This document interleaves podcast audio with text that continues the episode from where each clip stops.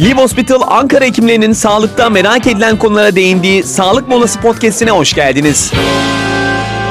Sağlık molasında her hafta yine kendi branşında başarılı hekimlerimizi programımıza konuk alıyoruz ve biz soruyoruz onlar cevaplıyor sağ olsunlar. Bu defa yine çok başarılı bir hocamız doçent doktor Banu Aktaş Yılmaz bizlerle birlikte. Hocam hoş geldiniz. Merhaba, hoş bulduk. Nasılsınız hocam? Teşekkür ederim, sağ olun. Sizi gördüm, daha iyi oldum. Çok teşekkürler. Soğuk bir hava değil mi? İçeri girdiğiniz zaman burası çok sıcak dediniz hocam.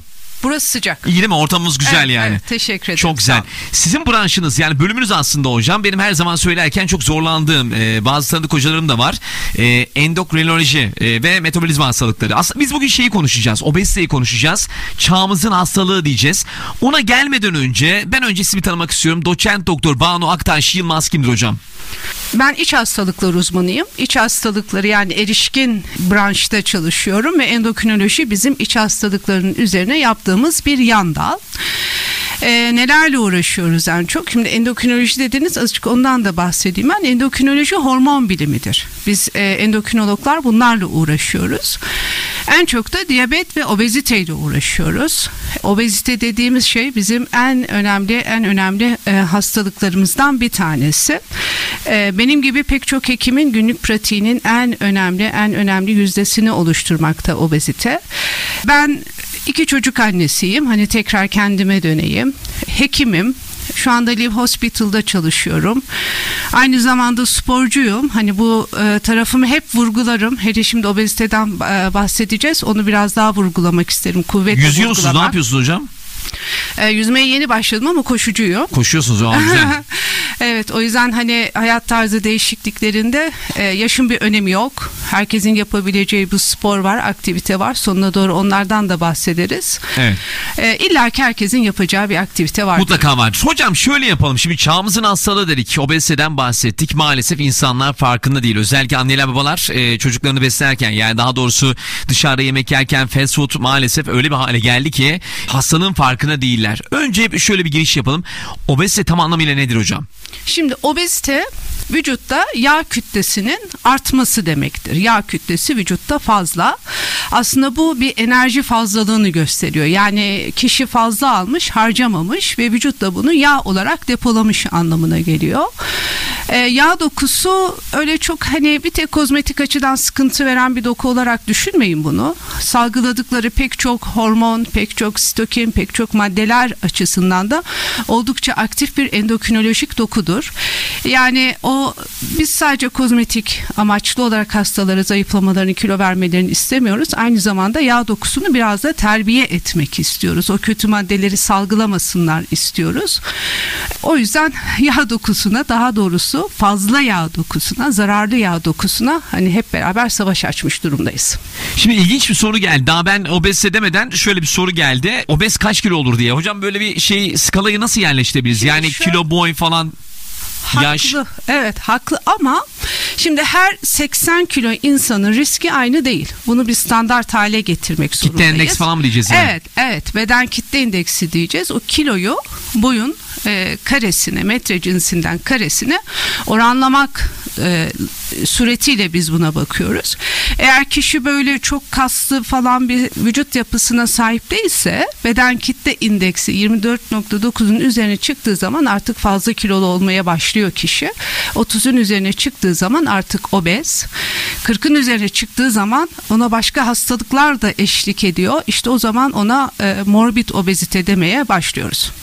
Peki hocam şimdi tabii dinleyicilerimizin sorularını soracağım. Bana kızmasınlar. Ara ara sorular geliyor. Onları birazdan soracağım ama tanıyı nasıl koyuyoruz? Yani birisine e, yani obez demek için e, nasıl bir tanı koyuluyor?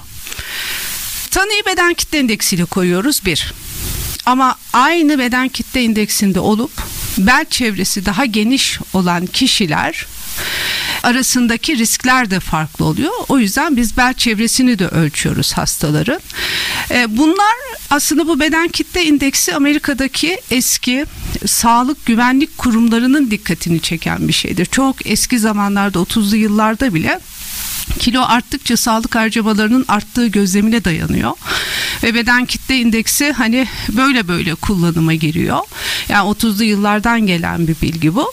Dolayısıyla biz tanıda iki şey kullanıyoruz. Beden kitle indeksi yardımcı olması açısından bel çevresi kullanıyoruz ve e, hani fizik muayenede tabii ki pek çok dikkat ettiğimiz diğer unsurlar da bulunmakta. Bunun aslında tabii şimdi tanıyı anlatırken e, önüne de geçilmesi gerekiyor. Gelen sorulardan, korkulardan da şunu görüyorum. Herhalde bir dinleyicimizin e, böyle bir e, durumu söz konusu. Obezite ölümcül mü diye bir soru gelmiş mesela.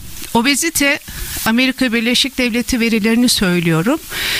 Önlendiği zaman e, ölümcül olayları azaltan sigaradan sonra gelen ikinci unsur.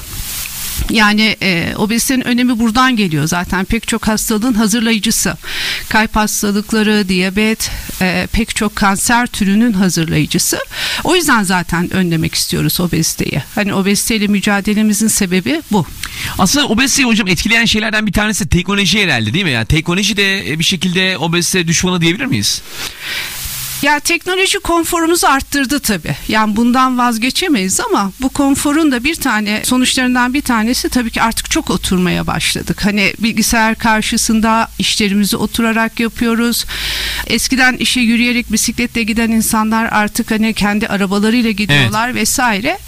Dolayısıyla tabii yani teknoloji bunu kolaylaştıran sebeplerden bir tanesi oldu. Maalesef hayatımızda öyle bir etken var değil mi? Evet. Banu hocam merhaba. Hızlı ve hazır yiyen tehdit altında mı yoğun iş temposu nedeniyle maalesef bu şekilde besleniyoruz. Uzun bir cümle devamı gelmiş ama ben size soracağım. Hızlı ve hazır e, yiyen bir kişi tehdit altında mı? Evet. Çünkü doyma hissinin baskılanabilmesi için biraz vücuda vakit tanımak gerekiyor. Sonra o yediklerinizin tadını almanız gerekiyor. Yediğinizin farkında olmanız gerekiyor. Hani biraz da farkındalık, mindfulness denilen hani hadise burada da geçerli. Dolayısıyla yeme bozukluklu artık hanımefendi ya da beyefendi bilemeyeceğim hanımefendi, ama evet. evet bize bir yeme bozukluğu anlatıyor. Onunla mücadele etmesinde fayda var. Şimdi tabii dinleyicilerimizden gelen soruları soracağım ama ben biraz da kendi hazırladığım sorulara gitmek istiyorum. Bunun önüne nasıl geçeceğiz hocam? Yani diyelim ki obeziz ve e, önünü alamıyoruz. Yiyoruz da yiyoruz, doymuyoruz. Artık midem büyüyor. Teknik olarak siz daha fazla detay verirsiniz. Nasıl önüne geçeceğiz hocam? Birincisi tespit etmemiz gerekiyor. Yani bu tespit etmek ve farkındalığı arttırmak önemli. Bu bir tek dahili branş hekimlerin konusu değil. Aslında en azından hani sağlık branşında çalışan, çeşitli basamaklarda çalışan herkesin bu e, farkındalığı bir arttırması gerekiyor. insanların nezdinde öyle söyleyeyim. İkincisi hayatta yolunda gitmeyen ne vardı? Bu enerji vücutta fazla birikiyor. Biraz hani bir farkındalık olması evet. gerekiyor. Kişi kendini bilir ilkesini çalıştırmak gerekiyor. Gerçekten hareketli olmak gerekiyor. Daha az araba kullanmak gerekiyor alınan küçük önlemleri küçümsememek gerekiyor. Hani biz hastalara böyle biraz daha yürüyün, 30 dakikanın üzerinde fazla oturmayın, biraz merdiven çıkın, daha az asansör kullanın gibi hani önerilerde bulunduğumuz zaman hafife alınıyor ama günlük hayat aktivitesini arttırmak bu kadarı bile mortalite yani ölümcül olayları ve kardiyovasküler hastalıkların gelişmesini büyük oranda azaltıyor. Şimdi e, tedavisi işte önlenebilir mi? Yani diyelim ki çok yoğun bir şekilde birisi obez oldu. Bayağı gitti. Diyelim ki işte e, arkadaşımız hocam aldı başını gitti. Obez. E, yiyor yiyor yiyor önünü alamıyor. Hocam bize bir hikaye anlatır mısınız? Benim şöyle bir danışanım vardı deyip böyle bir herkesi böyle hani tabiri caizse gaza getirecek bir şey verir misiniz? Obez anlamındaki e, şu an bizi dinleyen dinleyicilerimize. Tabii. Başarı öyküsü istiyorum. Olur. Şimdi biz uzun mesafe koşarken tabii yavaş koştuğunuzda oluyor, molalarda durduğunuzda oluyor, yürüdüğünüzde oluyor. Yanınıza birkaç koşucu düşer hani mutlaka. Ve benim e, o sohbetlerde muhakkak hep eskiden obez olup bir şekilde kilo vermek için işte hani koşmaya başlayan ondan sonra kilo kontrolünü gayet iyi sağlayan ve şu anda gayet iyi mesafeler koşan hani pek çok koşucuyla tanıştım ben öyle söyleyeyim. Bunlar tabi biraz daha genç. Ama beni en çok etkileyen hani e, bir hastam 68 yaşında emekli öğretmen bir hanımefendiydi. Sadece diyet listesinde neyi neyle değiştirmesi gerektiğinin eğitimini almış. E, ondan sonra 13 kilo vermiş Ama çok da tutumlu ve e, eski çağ kadın yani eski dönem kadın olduğu için bütün kıyafetlerini de tek tek daraltmış. Dikiş kursuna da gitmiş. Oo ne güzel. Vay be görüyor musunuz? Evet yani o mesela hanımefendi beni çok etkilemişti. Çünkü ben onu hani "Aa, çok tebrik ederim sizi bu yaşta bu kadar kilo vermek çok da zordur demiştim. Artık herhalde yeni bir kıyafet, yeni bir gardırobu dizdiniz kendinize dedim. Ki bu Hayır. dönemde de zor yani değil mi yeniden Yok dizmek? hayır hepsini küçülttüm dedi. hepsini Vay be. daralttım dedi. Evet. Çok takdir etmiştim kendisini. Ya orada kaç kilo demiştiniz hocam? Kaç kilo verilmişti? 10 13 kilo 13 kilo verildi. Çok güzel. Evet, o yaşta bir hanımefendi için zor. Çok önemli kesinlikle. Bir anne soruyor çocuklar neden obez oluyor? Çocuklar obez oluyor çünkü çocuklar hareketsiz. Çocukların hayatında oyun yok, hareket yok. Ben de iki çocuk annesi olarak hani çocukları hareket ettirmek için kursa yazdırmak zorunda kalan bir veliyim. Ee, gerçekten hani kendi çocukluğumla karşılaştırıyorum. Sokak yok, oyun yok, Maalesef. hareket yok. Evet, Maalesef. Ve hazır gıdaya çok çabuk erişiyorlar. Ayrıca bu çocuklar artık anne karnında da biz onu epigenetik özellikler diyoruz. Artık hani o çevrenin bozulmasıyla beraber anne karnında e, yaşamaya başladıktan beri hani pek çok faktöre, olumsuz şeylere maruz kalıyorlar. Çocukların işi zor. Biraz hep kendilerini hareket etmek konusunda motive edecekler. Bizim zamanımızda biz öyleydik değil mi hocam? Yerdik dışarı çıkardık e, oynardık suyu bile e, giriş kattaki komşumuzdan içerdik yani Tabii, eve girmezdik. Tabii, Aslında tabii. o da bir, bir şekilde e, bizim dönemimizin daha sağlıklı olduğunu ve bu dönemin biraz daha bu anlamda e, Evet, hareketsizlikten ötürü problemli olduğunu söyleyebiliriz yani. Tabii tabii. Yani de- dediğim gibi hani çocukları hareket ettirebilmek için hani kurslara yazdırıyoruz ama aslında hareket Doğru. hayatın bir parçası olmalı. Yani hani bir çocuk için Dünya Sağlık Örgütü de diyabet dernekleri de der ki bir çocuk günün en az bir saatini yüksek aktivitede yani koşarak, bisiklete binerek e, geçirmesi gerekiyor. Bu uzak çocuklardan. Evet. Bir anne yine bugün hep anneler soruyor. Hocam e, şeyi anlayamıyorum. Bir çocuğu için sormuyor anladığım kadarıyla. E, beraber dinliyoruz demiş. Hepsine iyi yolculuklar diyelim. Sevgili Elif ve ailesine iyi yolculuklar. Glisemik indeks neden çok önemli demiş. Glisemik indeks siz bir şey yediğiniz zaman kan şekerinizi erken dönemde ne kadar yükseltir onun hesabıdır. Şimdi biz obezite, diyabet vesaire hani önleyelim, tedavi edelim dediğimiz zaman hep damar duvarını korumak istiyoruz. Endotel dediğimiz yer.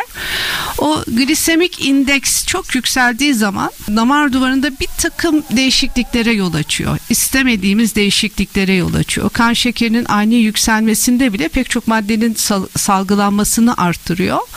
E, o yüzden yüksek glisemik indeksi olan gıdaları sevmiyoruz. Bizim bütün çabamız endokrinologlar olarak damar korumak. İleriki yaşlarda hastalarımız damarla ilgili bir sıkıntı yaşamasın Bunda istiyoruz. unlu mamuller falan mı hocam ne mesela? Unlu mamuller daha doğrusu fazla rafine edilmiş gıdalar diyelim. Basit şeker diyelim. Mesela beyaz un diyelim. Ama şöyle bir yanılgıya kapılıyor hastalar. Hani çavdar ekmeği de hadi yiyoruz onu fazla yiyebilir miyim diye.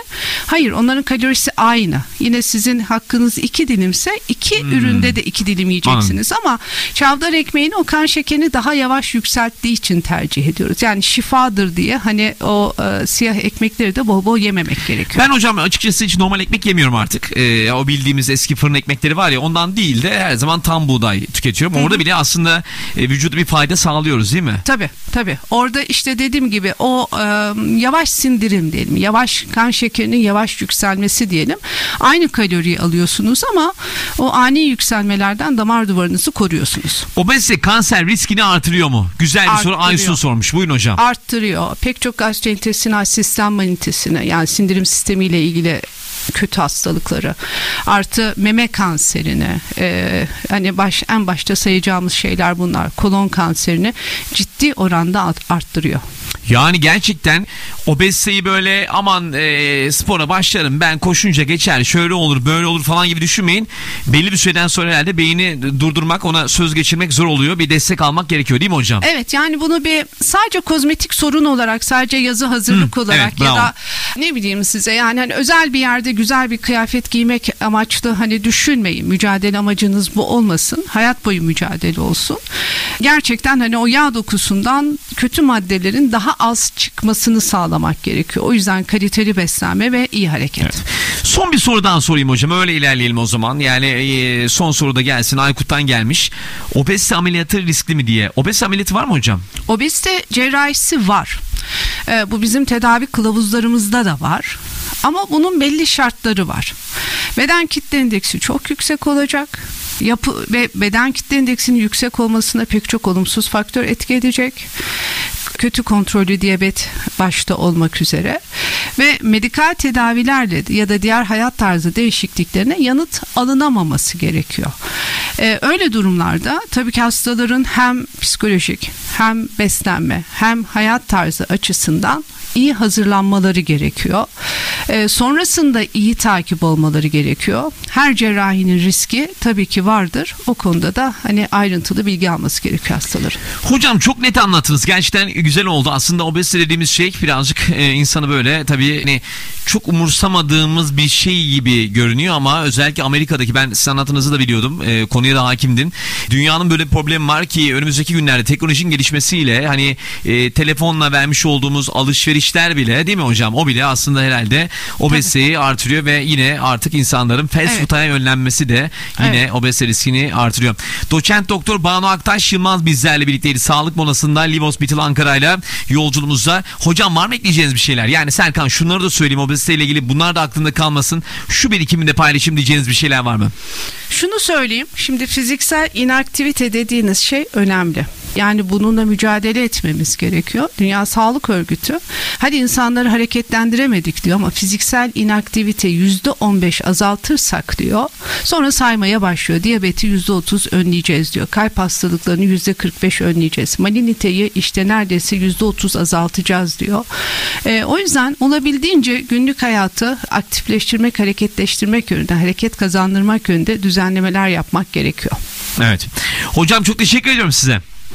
Orada ederim. net anlattınız yani keyifli oldu. Ee, yanımızdaki arkadaşlarda da e, aynı risk olduğu için onlar da çok dikkatli bir şekilde dinlediler. Maşallahları var onların da gerçekten de hiç durmuyor boğazları. Ama hocamız herhalde duydunuz arkadaşlar değil mi? Genç yaşta dikkat etmeniz gerekiyor. Çok teşekkürler hocam. Ben çok sağ olun. teşekkür ederim.